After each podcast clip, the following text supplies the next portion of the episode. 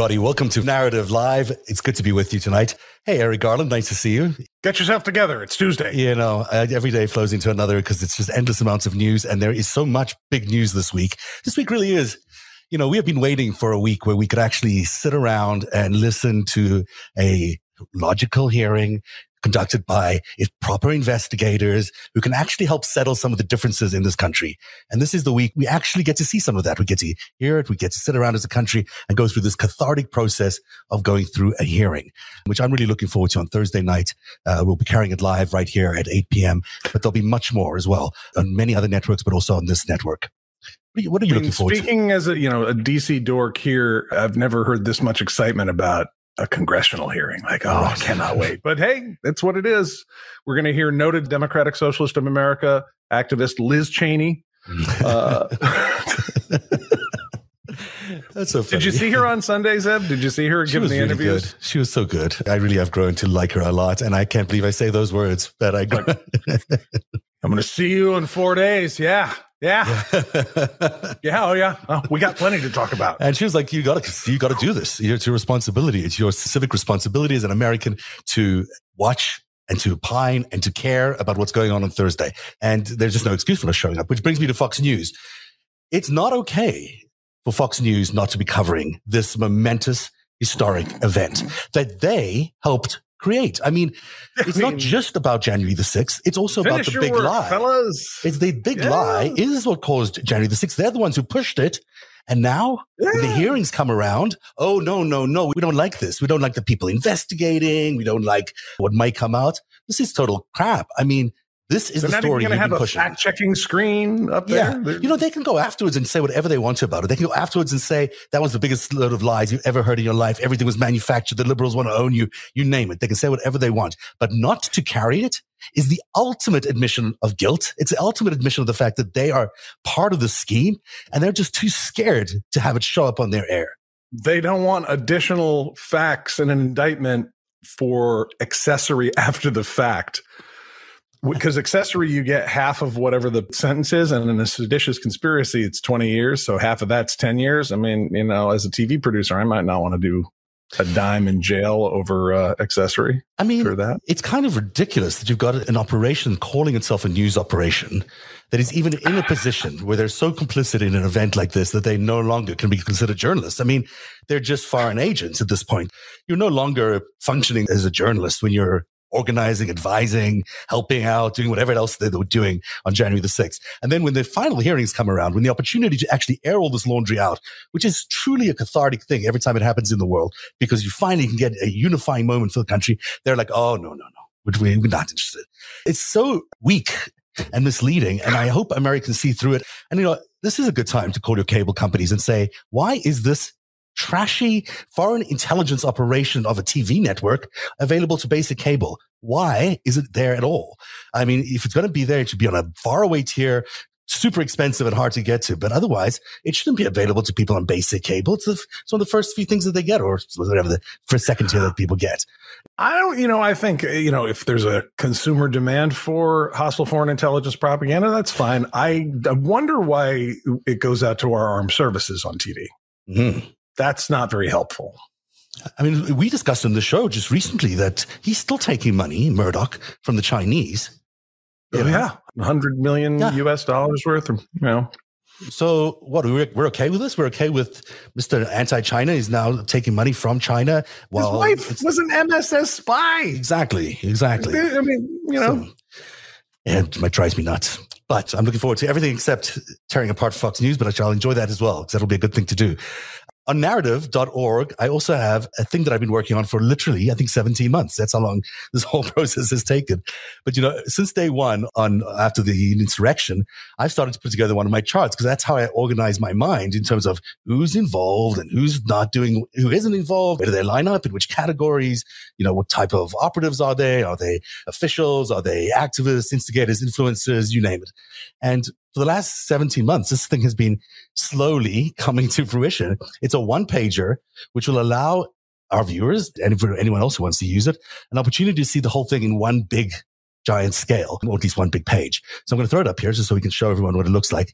I've also, a shameless um, way of trying to raise money for our programming here, also have it on our narrative shop where people can download a high res version of it. It is actually quite nice. And you can also have uh, it order. as your wallpaper. Yes, that's a good idea. And you can also have it as actual it as bingo card.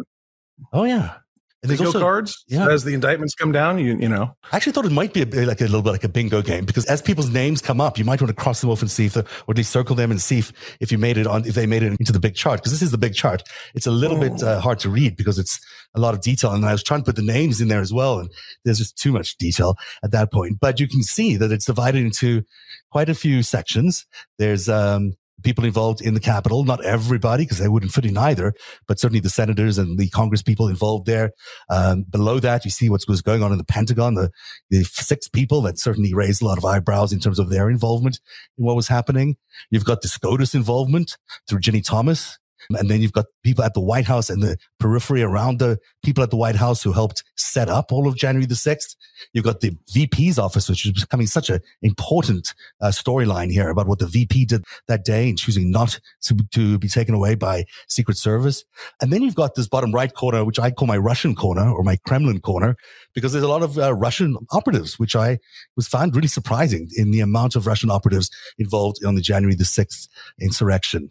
Above that, you see the OAN network and the Washington Times, which was shown you before, belongs to the Moonies. And then above them, the Epoch Times and NTD, which are China. Those are the influence operations, which were media influence operations, which for months and months and months, I should have Fox News up there too, helped position everything that was going on before January the 6th. So people started to believe the big lie. And then on the top row there, uh, working backwards, you'll see that some of the organizers, Ali Alexander, Nelson from ALEC, and then that's Caroline Wren, who's there raising some of the money. And below them, what we called the militias, including two people we're going to be discussing a lot tonight in the Proud Boys and the Oath Keepers indictment. That's Enrique Tarrio and also the name who always which one? Uh, Stewart Rhodes? Yes, Stewart Rhodes. Other, yeah, I don't know why. I have a blind spot around him, but yes, Stewart Rhodes. So that's why I do need their names on here. But, you know, interesting indictments that came down. We're going to go through them in detail. And then, of course, what happened at the Sam, Willard. Sam, you, yeah. Hold on. Just a quick look at this. Yeah. Overall, uh, this bunch of mugs. This is like the worst night on Tinder or Grindr ever, right? left, left, left, left, cheat, left, left. Ah, yeah, ah. it really is. I mean, there's uh, there's not a looker among them. I'm afraid. Maybe that's why they turned to politics. Maybe that's why they're so bitter. I don't well, know. But we, we call DC is Hollywood for ugly people. Yeah, um, well, there you go. You said it. So it's going to be really interesting. This is a, an opportunity for people to see things as wide an angled lens as I could provide them on one sheet. But it looks so much like a conspiracy. It looks so much in all different parts of our government, all trying to work together to overthrow the election. And that is the key right here. I think that's what people are looking for in January 6 hearings is, was there, in fact, a seditious conspiracy? And where did it go? Like, did it go all the way to Donald Trump? Did it go to Roger Stone? Where did it stop? Uh, and I think that's going to be the, the trickier part is trying to prove where it went to. But the fact that it actually was a seditious conspiracy, that seems to me is as plainly obvious as it can be.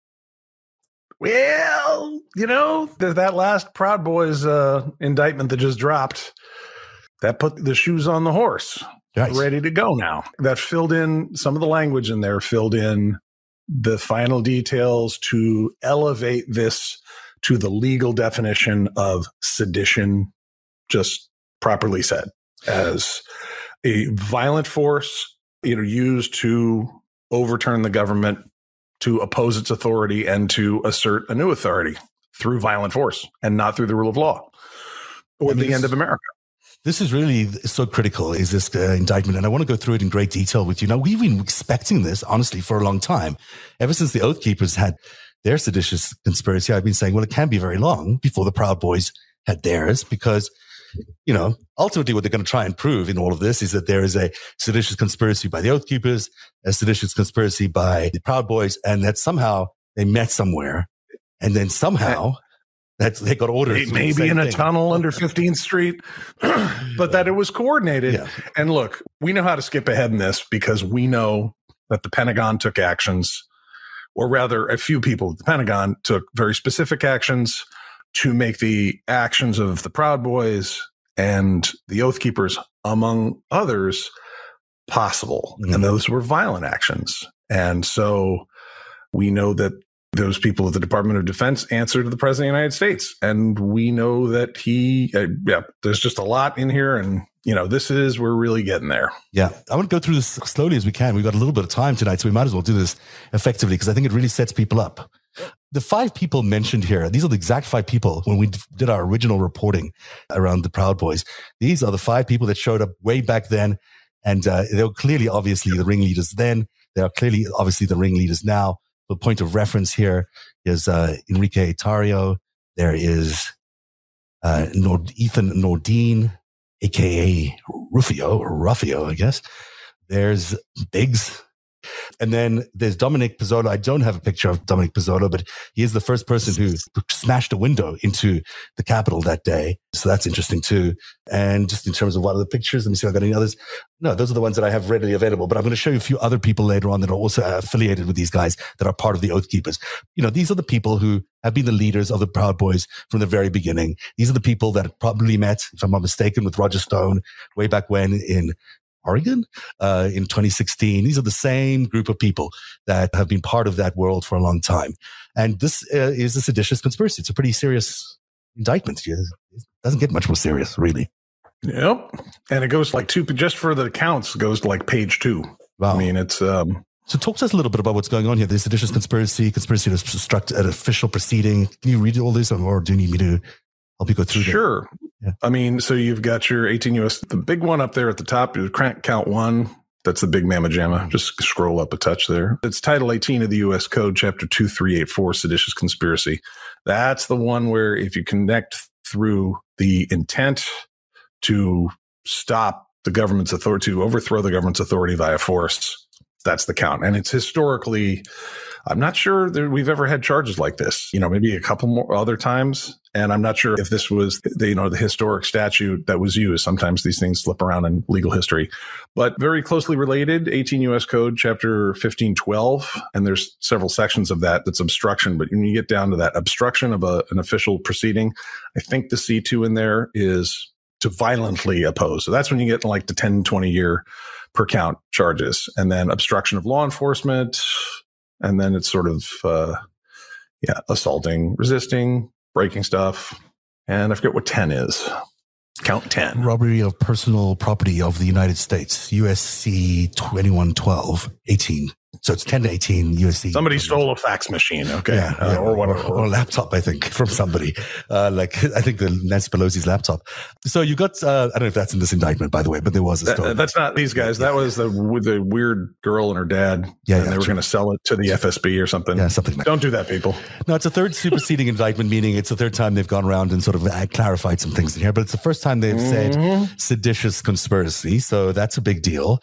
What should we pay attention to here in the introduction? Are there things that you feel are the are the most important things to pick out of this particular uh, first well, section? Sure. Stop. You know, right here, the transfer of presidential power. So that's a big deal. Who's in charge of the nukes? Who's in charge of the executive branch? All that. So this is a big deal. And you know, they're stating, they're alleging as their first fact, there was a presidential election on the 3rd of November. And because of COVID and some other things, we had, you know, we and a whole lot of inorganic problems counting votes. It took a few days before it was very clear that Donald J. Trump had lost the presidential election. And that was projected by the majority of the media and of states. And at that point, they knew Georgia was going for Biden, Pennsylvania was going for Biden. And so Trump lost. So, two is that's the legal authority the 12th Amendment, which requires presidential electors to meet in their respective states and certify distinct lists of all persons voted for as president and vice president, number of votes of each. And so the 12th Amendment, this is where they came up with the wacky theory of if we can stop the vice president in his duty, you know, to put into the record the presidential electors that were sent by the states, if we can stop him from that on the 6th of January, then we can say, well, hold on, we need to stop this transfer of power. And once they did that, they were looking to then, you know, occupy. We're going to see here in this indictment that the Proud Boys were planning on occupying multiple government buildings, Senate office buildings, House of Representatives building. They were going to stop the federal government from functioning. For how long? Um, how long were they intending to do that? I believe the official plan was like Jan 6 through Jan 20. And basically, Wow. their thought was if you could just interfere that long and also dispatch, you know, militias to different cities where, quote, Antifa would be attacking, they would get the Insurrection Act, especially if like a high ranking official was murdered, like Mike Pence or Nancy Pelosi. Uh, clearly, there's the Insurrection Act. Uh, you know, they no doubt would have blamed Antifa for any deaths, but, uh, you know, that would get worked out in the wash, right?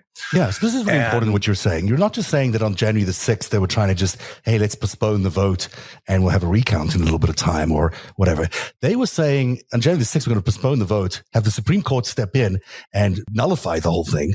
And then until we have new or something like that. And then, And then now we come to Georgia and other states that they've caught these guys making forged documents for the to call themselves the real electors. Mhm. So they were going to violently stop the vote. They were going to create enough violence to justify the Insurrection Act. Mhm.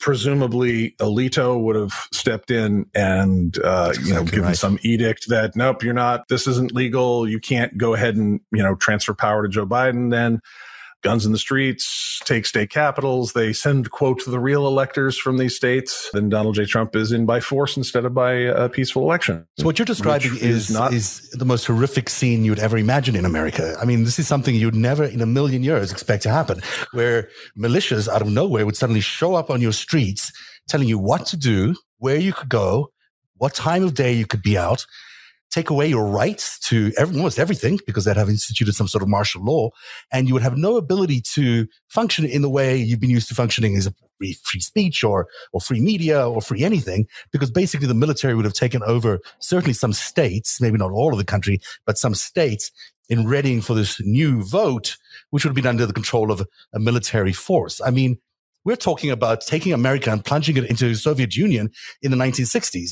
It's an anathema, which you can't believe, but that's exactly what it seems that they were planning. It wasn't just we're going to be nice and polite and have another vote in a few weeks. No, they were going to come in with their weapons, try to suppress as many people as they can, suppress as many rights as they can, and force a new vote on America, which, you know, how free and fair that would be, who knows, and basically take over the country as a dictatorship.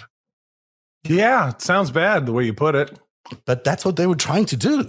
Uh, you know, Yeah. there's all these nice rules and, and amendments and sections and things, but that's the truth of it. That's the goal. And they, these people are not even in jail. Some of them are, but the, the leadership is certainly not in jail. Uh, There's a bunch of them are. Yeah, but the leadership isn't in jail. Not only they're not in jail, they're still running a party. This is the same people still running Yeah. the GOP. I mean, it's like, Yeah. well, I mean, I understand being like a, you know, a free country, people, you're going to be free and loose with some things, but you can't be free and loose with this kind of stuff. You can't have a party that is supportive of destroying the system that you've built in order to uh, take it over still in the system. I mean, it's, I don't know. It seems ridiculous. You can't have them there, and yet they're still there. They might even win the next elections in November. So, Fox News, this is why we want you to run this stuff. This is why you must run this stuff, and this is why, if you're a Republican supporter of of any of these parties, of the, any of these uh, candidates, it's imperative that you watch this stuff so you know exactly what your party stands for when it comes to November, because this is what they stand for: an absolute takeover of democracy. Yeah. Yeah, Yeah. We should probably stop this. I mean, yeah, it's bad. It's bad. But th- it's bad. Talk to me a little bit about what was going with Mike Pence that day. So this is a fascinating piece of the story for me because Mike Pence decides he's going to refuse to cooperate with Donald Trump. He's going to say no to Donald Trump and actually can do his duty as described in the Constitution and authenticate the votes that were elected, that were appointed. Or, Yeah. Yeah. And then they try to uh, kill him. Well, you know, and you know, we're going to hear about some of that, I gather, in more detail when the committee convenes. But the long and short of it is, it by the middle of December, I think uh, that John Eastman character there had come up with the wacky plan that he admitted he knew was not, you know, gonna wouldn't pass muster at the Supreme Court. But nevertheless, it's like, well, here's what you're going to do. You're going to stop the vice president from counting, and then we can have the quote unquote real election. And you know, they went to White House counsel Pat Cipollone. They went to uh, you know Pence's vice presidential counsel and uh, they said, "You're insane. We're going to die in prison." No, that no, a good legal argument. That's not a good idea. No. Yeah. And uh, Pence was like, "Yeah, probably not." And so then there was pressure that you know in the days to follow, and especially January fifth. Uh, I believe some of Trump's rhetoric against Pence ramps up, and then on the sixth as well. And uh, of course, we know there were people calling for Pence to be killed not only calling for Pence to be killed, incited by the president, his boss, his running mate, incited by him to call for the killing of the vice president, who then proceed to try and actually get to the vice president and kill him. And he is so yeah. worried for his life that he won't even leave with the Secret Service because he's worried that he's going to be taken into some sort of, you know, hiding place or somewhere where he might not be able to continue his official duties. And who knows yeah. what might happen to him, yeah. considering I, I think he knew dead. that uh, if he evacuated the way they wanted with the people they wanted him to evacuate with, that he wouldn't be back to do his duty mm-hmm. and then they would have the justification. But that if he just survived long enough and stayed with the right Secret Service people, and you know, with still more to learn about that, and we may never learn all about it, but we know from his deeds that he did stick around. Mm-hmm. He hmm. did end up casting the vote on the calendar date appointed. And so even though I think if there had been, you know, if we look, we had some weird earthquake and the vice president could, in a normal election year, and the vice president couldn't make it to deposit the votes, we'd probably go, okay, well, the next day, because, you know, we had an earthquake and we had to go and it was after midnight, but who cares? Right. But that wasn't the point. The point was they wanted some justification to invoke the Insurrection Act and dispatch all these Second Amendment solution people into the streets. There was also uh, where, Paul Gosar, right? I mean, his lawsuit against the vice president, that was what was raiding for Alito that night as justification to extend the vote. So you're absolutely right when you say that they were waiting for the violence and you're waiting for the uh, Insurrection Act to be called in. They also had a plan. They knew they were going to let Gosar's lawsuit you know, land on Alito's desk that night as things were delayed because the vice president wasn't doing his duty, quote unquote. So, you know, this was a, so sophisticated, even though not really in its, you know, in the way it appears. That's a good, that's a good but, way of putting it. It, was, know, it was sophisticated, uh, dumb, but complicated in its dumbness. Yeah. But they thought it out. They had a plan. I mean, they yeah. honestly thought if A happens and B happens, it's which would have taken a yeah. long time, a long time to think that sure. through. Get everyone ready, yeah. make sure Alito's on standby, make sure all this is going on. I mean, and yet they thought somehow this was going to work. I, I they really what else have work? you got? What else have you got after you've tried a conspiracy to give the Saudis our next generation nuclear technology? Right. I mean, we sold us out in every other way. So sure, go for it. Yeah. Wow. Also, you know, remember January 6, 2021, what else was announced? The new attorney general, ah. Merrick Garland, ah. is going to be coming. And there's actually some video footage of Roger Stone going, Oh, oh, that guy. Oh, yeah, yes, the domestic terrorism prosecutor from Oklahoma City. Yes, the appellate judge that you all screwed out of a Senate or a Supreme Court seat. Yeah, that guy. He's going to be AG. He's going to be the prosecutor in chief. And he is a great judge and he is a great prosecutor with many, many years experience dealing with the worst people out there trying to blow up the government, just like you got. Yeah. Roger's no fool. Yeah. He's, he's a Dick Tracy villain, but he's no idiot. He knows um, what's going on which is why this indictment is going on. He's so like, oh, that guy. Yeah, is, it's you know, look, he even had his own personal axe to grind, so you can even add that to it. But I don't think he's act- acting on that. But he certainly would have liked that Supreme Court seat. But that's why this indictment is so important because this is the DOJ actually doing the work that oh, people oh, yeah. say it hasn't been doing. Well, no kidding, right? Yeah. This whole uh, look the Department of Justice does not have a, like a ticker chyron like ESPN with here's how our grand juries are going, here's how our criminal investigations are going. There's even fire Merrick Garland. I mean, I think there were a lot of people that wanted somebody less effective uh, mm. than Merrick Garland. They wanted a lot of chaos in there because they were in trouble. Some of them are even sound like they're on the left, but they were in trouble too. Yeah, it all depends. Yeah. But in paragraph five here, I just want to say I was on a, a HuffPost Live TV show with Gavin McInnes in 2013 where he like yelled, he screamed at me for not being a real man or something like that. This is just as we get to know those characters. and uh, he was the head of the Proud Boys. And I'm sad that he's not here to represent on this indictment because you yeah. know it could have been great. He left. He left the, and re- the Proud Boys, right? Uh, I don't know where is he. Is he gone back to Ottawa? Is he? I don't know what he's doing these days. And I did read about what he was doing. It may have been that he was doing it in Canada or doing something up here, but I, I don't know. Uh, he certainly was taken off the scene in a hurry. I don't know why. Yeah. Well, and suddenly Enrique came up. Enrique, by the way, is a very unlikely leader for a white supremacist kind of movement, even though they're not technically a white supremacist movement. They sure seem to seem aligned with those kinds of interests. And, you know, he's not the yeah. typical leader of such a thing, but no, it, um, who knows? Who knows? Who knows? So what does it say here? It's about so that, that the they individuals known and unknown to the grand jury are affiliated through their membership in the Proud Boys organization. The Proud Boys describes itself as a pro-Western fraternal organization for men who refuse to apologize for creating the modern world, aka Western chauvinists. Proud Boys members routinely attend rallies, protests, and other events, some of which have resulted in violence involving members of the group. There is an initiation process for new members of the Proud Boys, and members often wear black and yellow polo shirts or other apparel adorned with Proud Boys logo and slogans to public events. This pro Western fraternal organization for men who refuse to apologize for creating the modern world, aka Western chauvinists, it sounds to me like it comes directly out of a Russian propaganda playbook. And to me, it's uh, that kind of language about saving Western yeah. civilization and all this stuff. Yeah. I mean, that's just it, yeah, Kremlin talk. It, it's, yeah, it, it's Kremlin-y. Yeah. It's kind of weird. It's weird. No, no one really thinks like that in the United States. I don't think. Unless you're part of a giant landmass, most of which used to be owned by Genghis Khan and where the population kind of looks like Genghis Khan and you're trying to like cling to this way Western Slavic thing. Yeah. They're the ones paranoid about it. I mean, like, you know, there's not a lot of, you know, English and French people like we the West, the, we created the West. They know they got them. They had empires. Russia's the one that's paranoid about losing contact with uh, the Western world. So Americans don't really think of them as, as part of the West. Americans think about themselves as being the center of the universe. They're not just.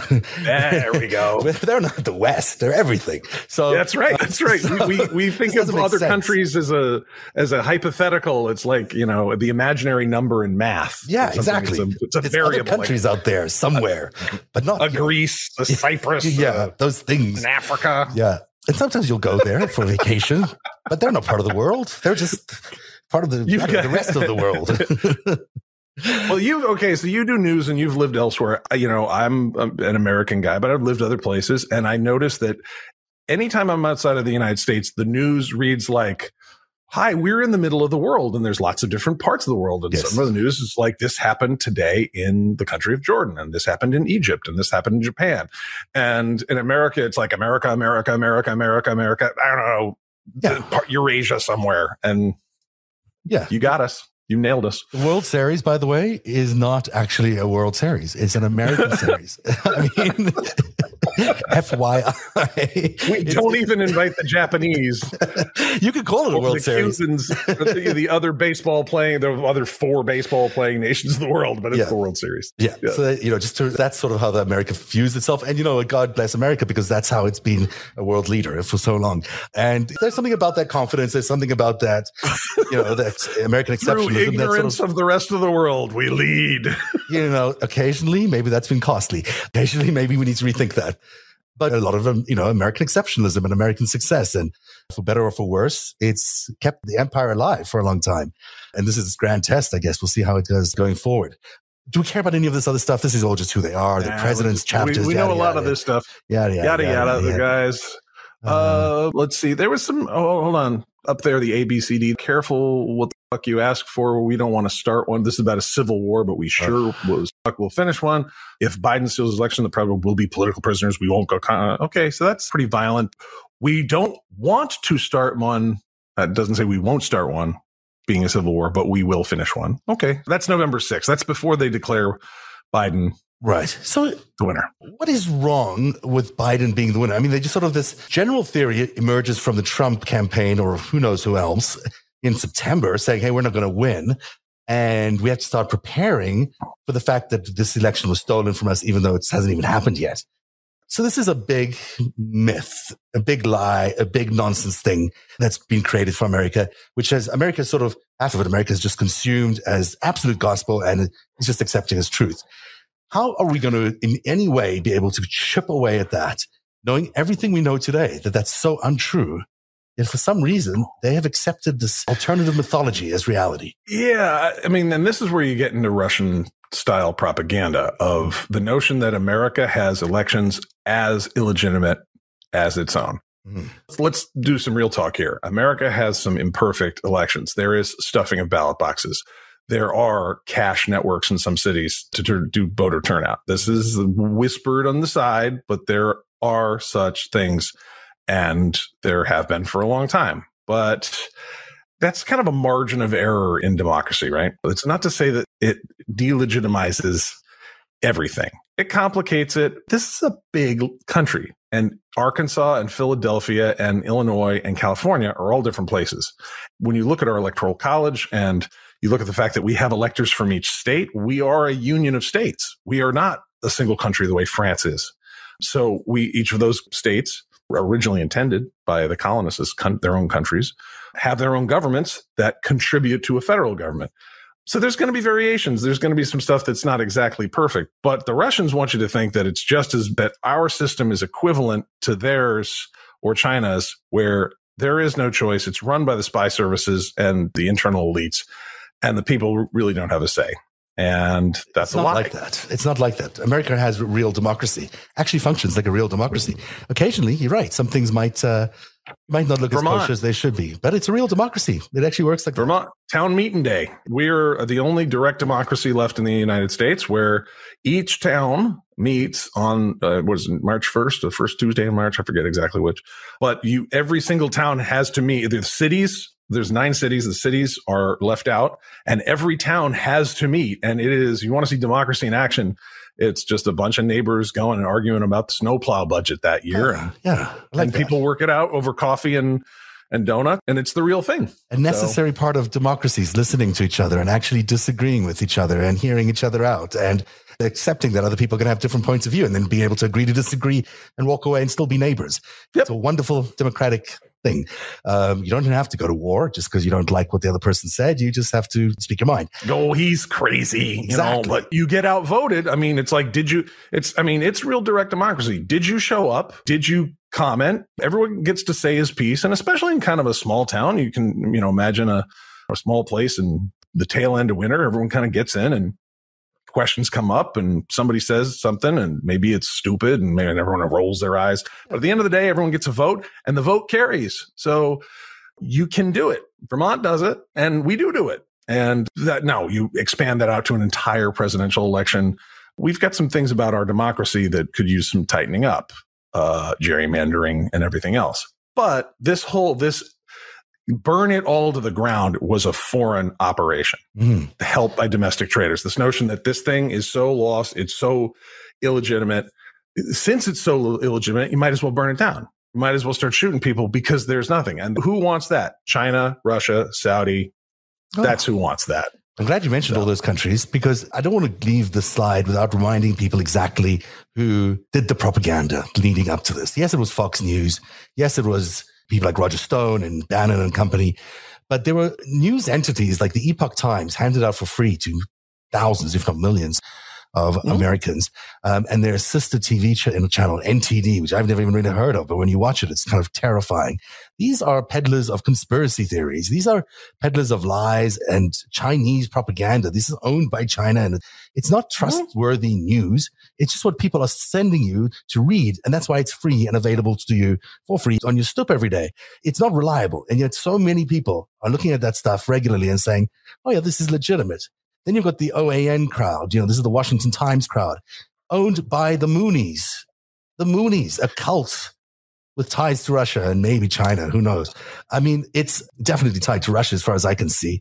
This is again an outfit that basically created the notion of an Arizona audit, that created the idea of a big lie. They not only were reporting on the stories, they were the story, and then they just amplified it themselves. And the biggest of them lot is Alex Jones and InfoWars, which clearly is a Russian operation. I mean, no other way to look at it.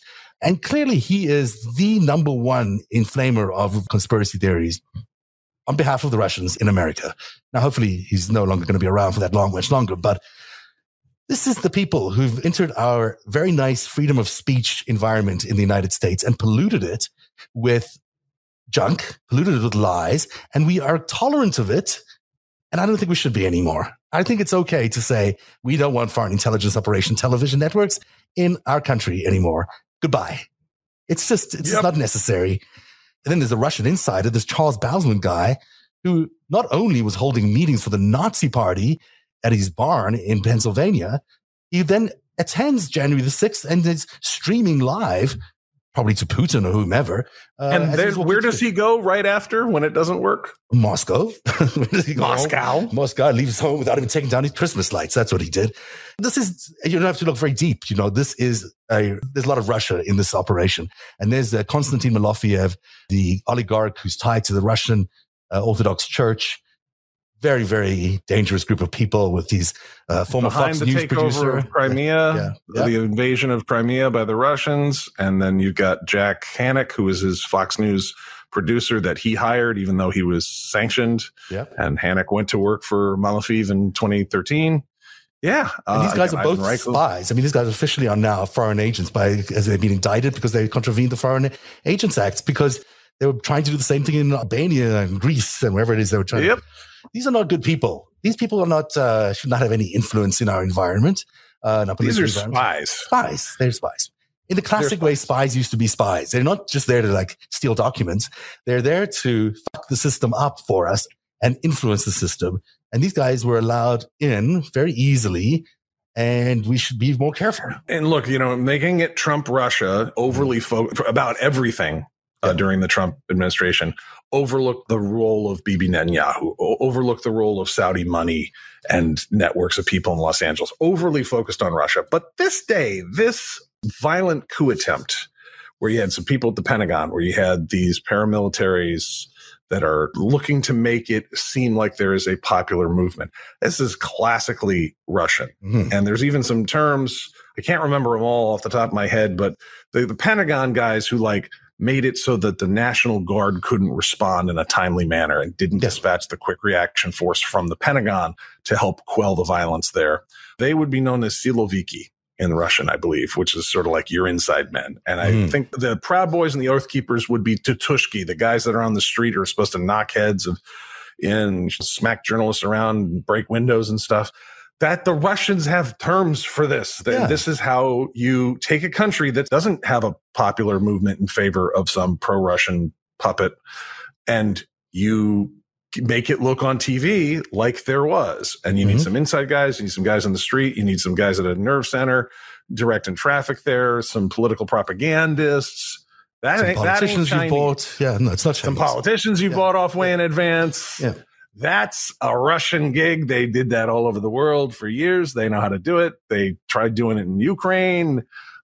So, as much as I try and widen the lens on the Trump Russia, I'm really interested. You know, you got Charles Bausman takes a flight to Moscow as soon as he can. I'm interested in just how much of the Russians were behind this because I don't think they were behind everything that happened for the last four or five years, but you can't sleep on them when it comes to the down and dirty intelligence kinetic operations. It's what they terrorism. do. It's what they do. It's, I mean, it's good. their playbook. I mean, if you're going to do it against the biggest superpower in the world, you're going, even if the Russia wasn't the instigator, ultimately, if China was just getting Russia to do it for them, whoever, these are the people you'd call because Russia knows how to do this stuff. They're just, this is what they do. And so Ivan Raiklin, you know, another dude speaks Russian, but supposedly a Green Beret and friends of Michael Flynn out there, you know, violently. He's Russian born. He's so, yeah, yeah. Ivan Raiklin was yeah. Soviet born. Yes, right. But he's a Green Beret as well, somehow was, I guess. And, uh, you know, fluently speaks Russian and, you know, was involved in all these election campaigns this is pretty clear. Like you don't have to look very far that there's a lot of Russia. Not to mention Michael Flynn, who we already know is having dinner with Putin. You know, which is rare, a rare thing. You know, to, yeah. And I'm not saying that maybe China is not involved behind the scenes with all these other things. Of course, they are involved in the NTDs and the Epoch Times and Israel were surely involved in some of the stuff that was going on in the Pentagon. Um, certainly looks to me like some of those characters were be under the influence of other countries like Israel, Saudi Arabia, who knows? Um, but you know, Ali Alexander himself comes from the UAE. I mean, there's other countries involved here. The whole gang's here. Yeah. But there's a yeah. lot of Russia. there's a lot of Russia. You're like, you know, it's like, it sticks out. It just does. And who had an axe to grind and who are we at war with in Ukraine right now? Russia. so, you know, it's not, it's not hard to see how all of that connects. Speaking of Russia, a bit of a segue here, but it's, it's worth mentioning. You know, we, have all been talking about the Oath Keepers a lot and Stewart Rhodes, the guy's name I can't remember. You know, Stewart, Ro- Stewart Rhodes, it comes from the Rand Paul, Ron Paul universe. And he's basically, he was their assistant or whatever it was. I don't exactly remember the exact title, but you know, he's Yale educated, super smart guy, apparently, former mm-hmm. Ron Paul associate. And we recall, of course, Ron Paul. Ron Paul loved traveling to Moscow, loved going to Moscow, loved going to Russia and telling everyone that Putin is right and the world was wrong on Russian television. That Ron Paul, the same Ron Paul whose son Rand Paul also likes to go to Russia to occasionally, you know, hey, I'm handing a letter, just handing a letter to Vladimir Putin. There's, there's no mail service or something to Russia. So again, you know, there's just another yeah, possibility yeah. that Russia could be involved in the Oath Keepers indirectly or indirectly. There's some Russian stuff out there. Yeah. Yep. Yeah. Yeah. So just, uh, I'll put that out there. Should we go back to this indictment? We sort of haven't finished it. We have time. A few more minutes here. There's some good stuff that we got to that I want to show people.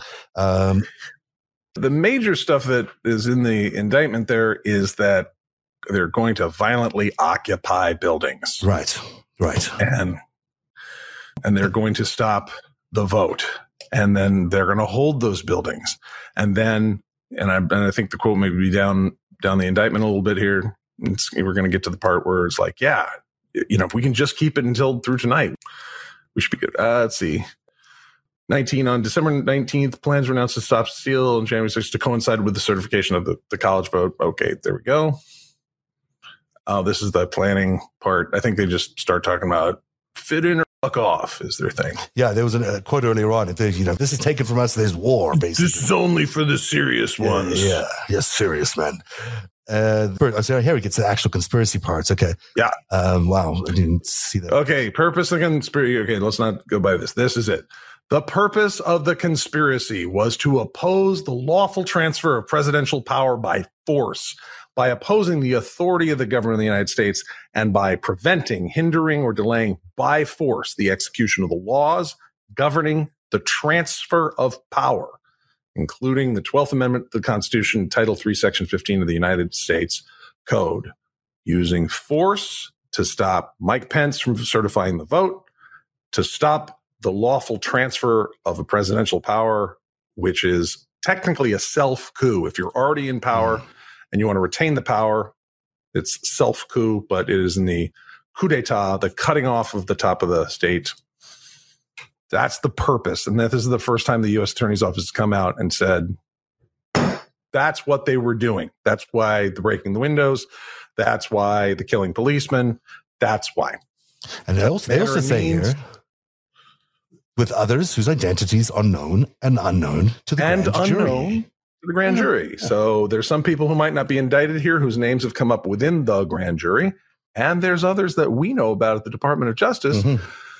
that the grand jury may not have heard about yet. Mm. If the week is young. So let's. Yeah. That's where we're going to as we look at this hearing on, on Thursday. They really are going this, to try to build a case here. This list is really important. So yeah. they're encouraging members of the Proud Boys to attend. They used websites, social media, or electronic communications to raise funds to support travel and equipment purchases. Now, I wonder who paid into that and were they all Americans? And if so, if, if they were not Americans, who were they? If they're Americans, who are they? Obtaining paramilitary gear and supplies, including concealed tactical vests, protective equipment, and radio equipment for an attack dressing incognito rather than wearing their boy band uniform.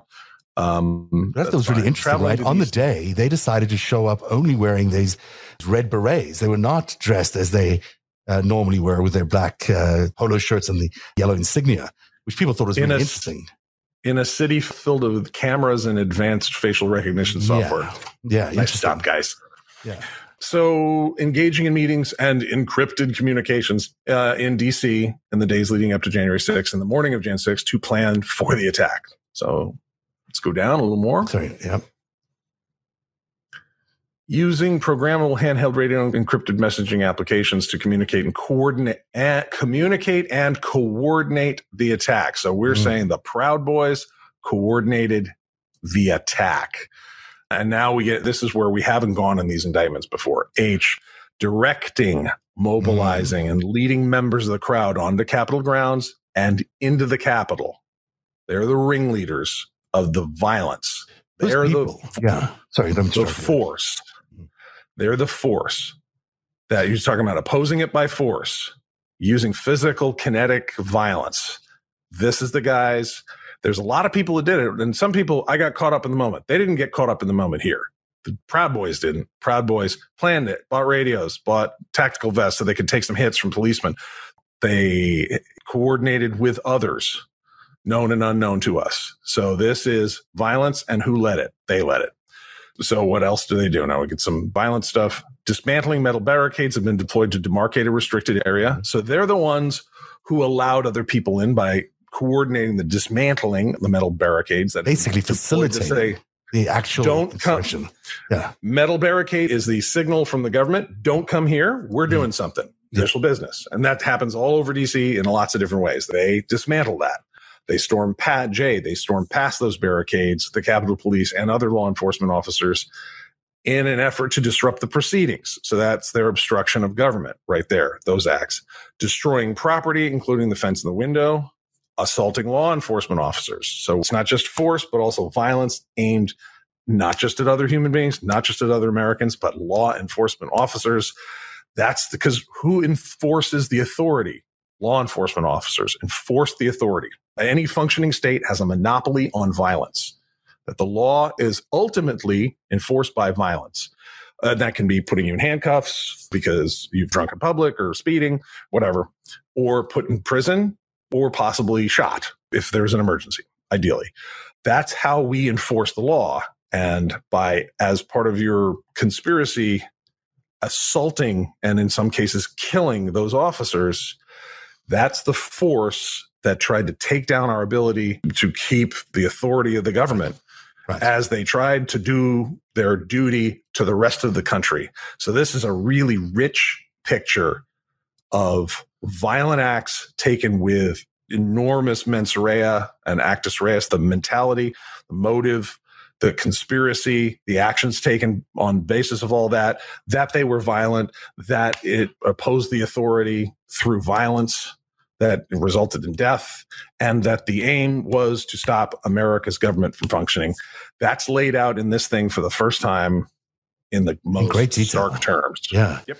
I got to tell you, the person who was arranging uh, the money or calling for the donations was Roger Stone. I, mean, I've got the video. I'm trying to find it for you here, but there is video of Oh. him saying, I want money for my peaceful protesters and my teams that are going to be down there. That's who was arranging the money. That's who was calling for the funding. That's who was doing the grift around all of this. Um, so we Oh. haven't got there yet, but I bet you that's what they're leading towards because they've got these two seditious conspiracies and the two happened to meet in a basement garage Oh, that's right. the night before. That's right. That is not conjecture. That is the way it happened. And we have video. We showed it to you last week. This is what it looked like when Mr. Tarrio, I want you to meet this Lieutenant Kelly. And for prosecutors, they're going to call this a meeting of the minds. And that's defined under the law. Predicate acts in a conspiracy. that moment right there with the Oath Keepers, Stewart Rhodes was shaking hands with Tarrio the night before. I, I- I'm sure that even if they were to come by right now, I'm, I'm on my way out. So I literally just picked up my bags. So I thought they told you They didn't hours. give me the 24 hours.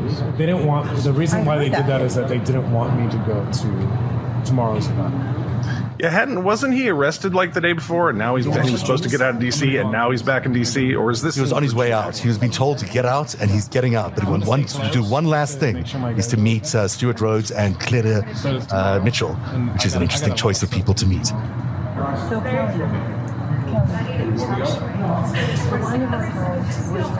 He's been told to get out of Dodge, and he does, but he wants to have this meeting first.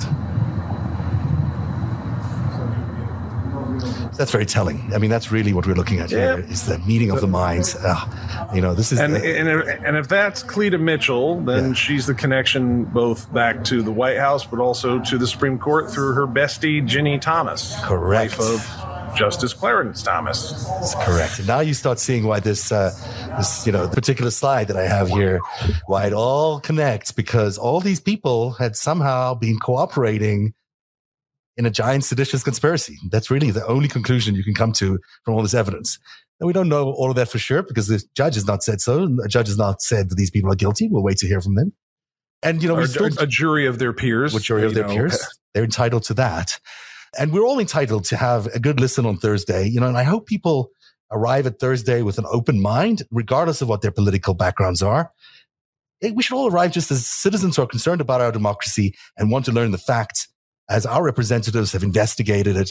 And we want to learn what happened on that day and how we got there. It should be no political reason for us to start fighting on that day. We should all be open minded about trying to figure out exactly what happened. This is their civic duty to investigate what happened on that day. It's our civic duty to be responsible citizens, to listen, to make up our own minds and to decide, you know, who's wrong and who's right without the noise of these crazy people who've, who've now owned all our TV networks and whatever. We really need to be independently minded as we approach this, regardless of where we are on the political spectrum. Sure, you'll one side or another side maybe to be right or another, but we really need to know what happened because Yeah. it can't happen again. We can't do this. This is not something we can afford to get wrong. This is something we absolutely need to get right. And this committee seems like they got the stuff. And DOJ seems to have the stuff in terms of its indictments. Um, it should be a gripping night on Thursday. And the New York Times said today that it's a, a way for the Democrats to turn around their doldrums in the midterms, For God's sake, Which is break. which is why you need to support narativ, folks, because that's the level of news out there. It makes me so mad gonna- when the media just talks against itself, against, ah, just, we all know why. We all know why, but it just makes me so frustrated. We all know why. Speaking of uh, supporting narativ, you can go and get our fancy little item here, our digital download of our big master chart by going to our shopping page, which is address is coming up here. If I put it up correctly. If not, I can just tell it to you that it's narativ.myshopify.com. Narativ.myshopify.com. There's all sorts of cool stuff over there, but most importantly, you'll find three new items related to this particular slide and the, the chart. You'll see a digital download, an actual poster which you can buy and hang up on your wall and do a bingo chart with. And there's also a cool spiral bound journal and write your notes on whatever it is you want to do for the during the hearings. We we should make this like an advent calendar with a chocolate behind each one. So when each one is indicted, you, you know you can get a. well, that's a, good idea. That's a good. We should. I mean, I should do stickers next time. People can like put X's and zeros. Merchandising, people, Merchandising. Yeah, there's a whole thing we can do. I like that. Uh, I like the way you're thinking. I very, very much like the way you're thinking. Hey, it's time for us to say goodnight. We've done uh, best a job as I think we could tonight to explain to people why Thursday matters. These hearings matter. Fox News, you are insane not to be covering this thing. You're all fools and you're not journalists. And America needs to wake up to your fallacy. But, you know, they'll, hopefully they'll be watching on other TV networks and on narativ and they'll get to see what's going on through independent sources. That's our show for tonight. Any last words from you, Eric? Keep uh, you know tune in. You never know how many people will be indicted in St. Louis between shows. Oh, I forgot about St. Louis. We, we're going to talk about St. Louis. So last show we had we had, we had a bunch of folks from the um we had uh, three uh, the uh, the aldermen, including the president of the alderman alderman aldermanic council, Lewis Reed, who were indicted. Since the show started, Lewis Reed has uh, resigned alongside his other two uh, companions there. And this morning, a lovely indictment came out on an official that has multiple roles in the St. Louis County Council because you have the city government, you have the county government, and that guy was running a bunch of scams with COVID relief funds.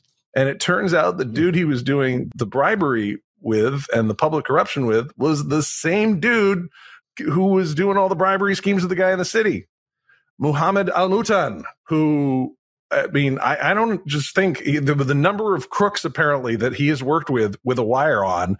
He's gonna get like no prison term. He might walk out with a badge as a special agent. This dude, this one dude, appears to be the best, like the best public corruption investigator in all the FBI, and he was under an 86 count indictment for drug Oh my Um, gosh, are you serious? Wow. for So- drug conspiracy. But my favorite thing was they updated because I'm like, okay, did they like? Is there an update on the Al Mutad case? So I go over to Pacer and I find they filed a, an amended list of property that the guy's giving up, and there's the gazillions of dollars in cash, the gazillions of dollars that are in the bank accounts that he's turning over. It's like closing up shop. It's like, oh my god, he got every crook around here, and he's now going to Disney World or whatever. But he also has like Israeli military firearms and Bushmasters and Russian rifles and whatnot. I was like, folks, if you're going to do bribery schemes with gangsters around here, make sure that they've got top of the line Israeli IDF rifles. There's nothing more Midwestern than that, guys. I just find it so uh, bizarre. And, you know, one day we'll have a long conversation about Israel and about particularly the religious right in Israel and what they've done to proud democracy and this exporting of this kind of craziness.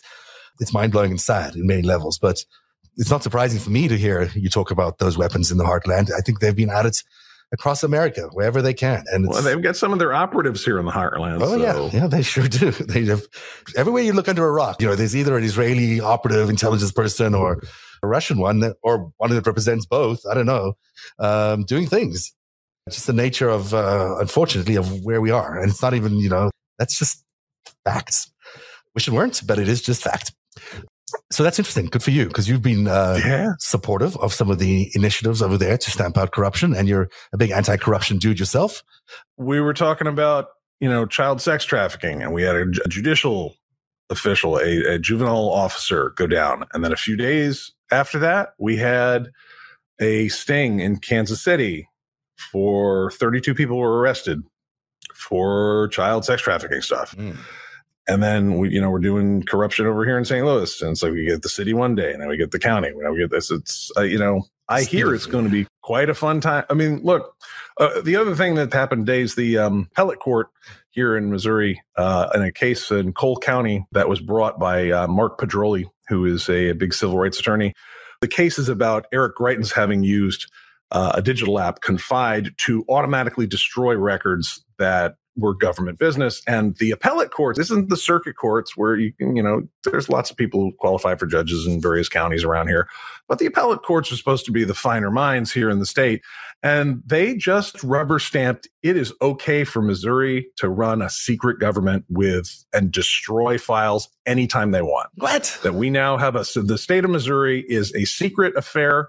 We pay for it with our taxes, and what they do is none of our damn business. And the appeals court just put its stamp on that. That is so ridiculous. It's ridiculous. We don't do that in America. That's not how it's done. Well, you know, the war's not over, but I got to tell you, the amount of indictments you see on a regular basis, it sure makes you feel uh, hopeful about the future because there is a lot of activity in the law and order world, uh, bringing down a lot of this corruption. And I, you know, every couple days I go and check how many federal search warrants have gone out, and the number is increasing week over week around here. So tune in, folks, because I'm going to be in a good mood. We're going to cover all of this as it continues to happen. And we'll see you back here on Thursday. We're going to have a late show on Thursday. We're going to be on after the hearings, but we'll show you the hearings, of course, first. I hope you're ready to be, stay up late, Eric. But, you know, it's necessary stuff. We've got to be here. And uh, whatever Fox News is planning to do, we'll make sure we counter that with some real truth and, uh, and independent journalism. From that note, uh, thank you for watching tonight, and thank you for, to our patrons. We really are very thankful that you support Narativ. This stuff does not happen without your support. Uh, these programs are expensive and they require a lot of tending, and your funding is how it happens. So if you're not yet a patron, please go to patreon.com forward slash narativ and help Narativ continue its work. And on that note, uh, good night, Eric. We'll see you Thursday. Narativ is made possible by viewers like you. Join today and support truly independent journalism at patreon.com forward slash narativ. That's patreon.com forward slash narativ.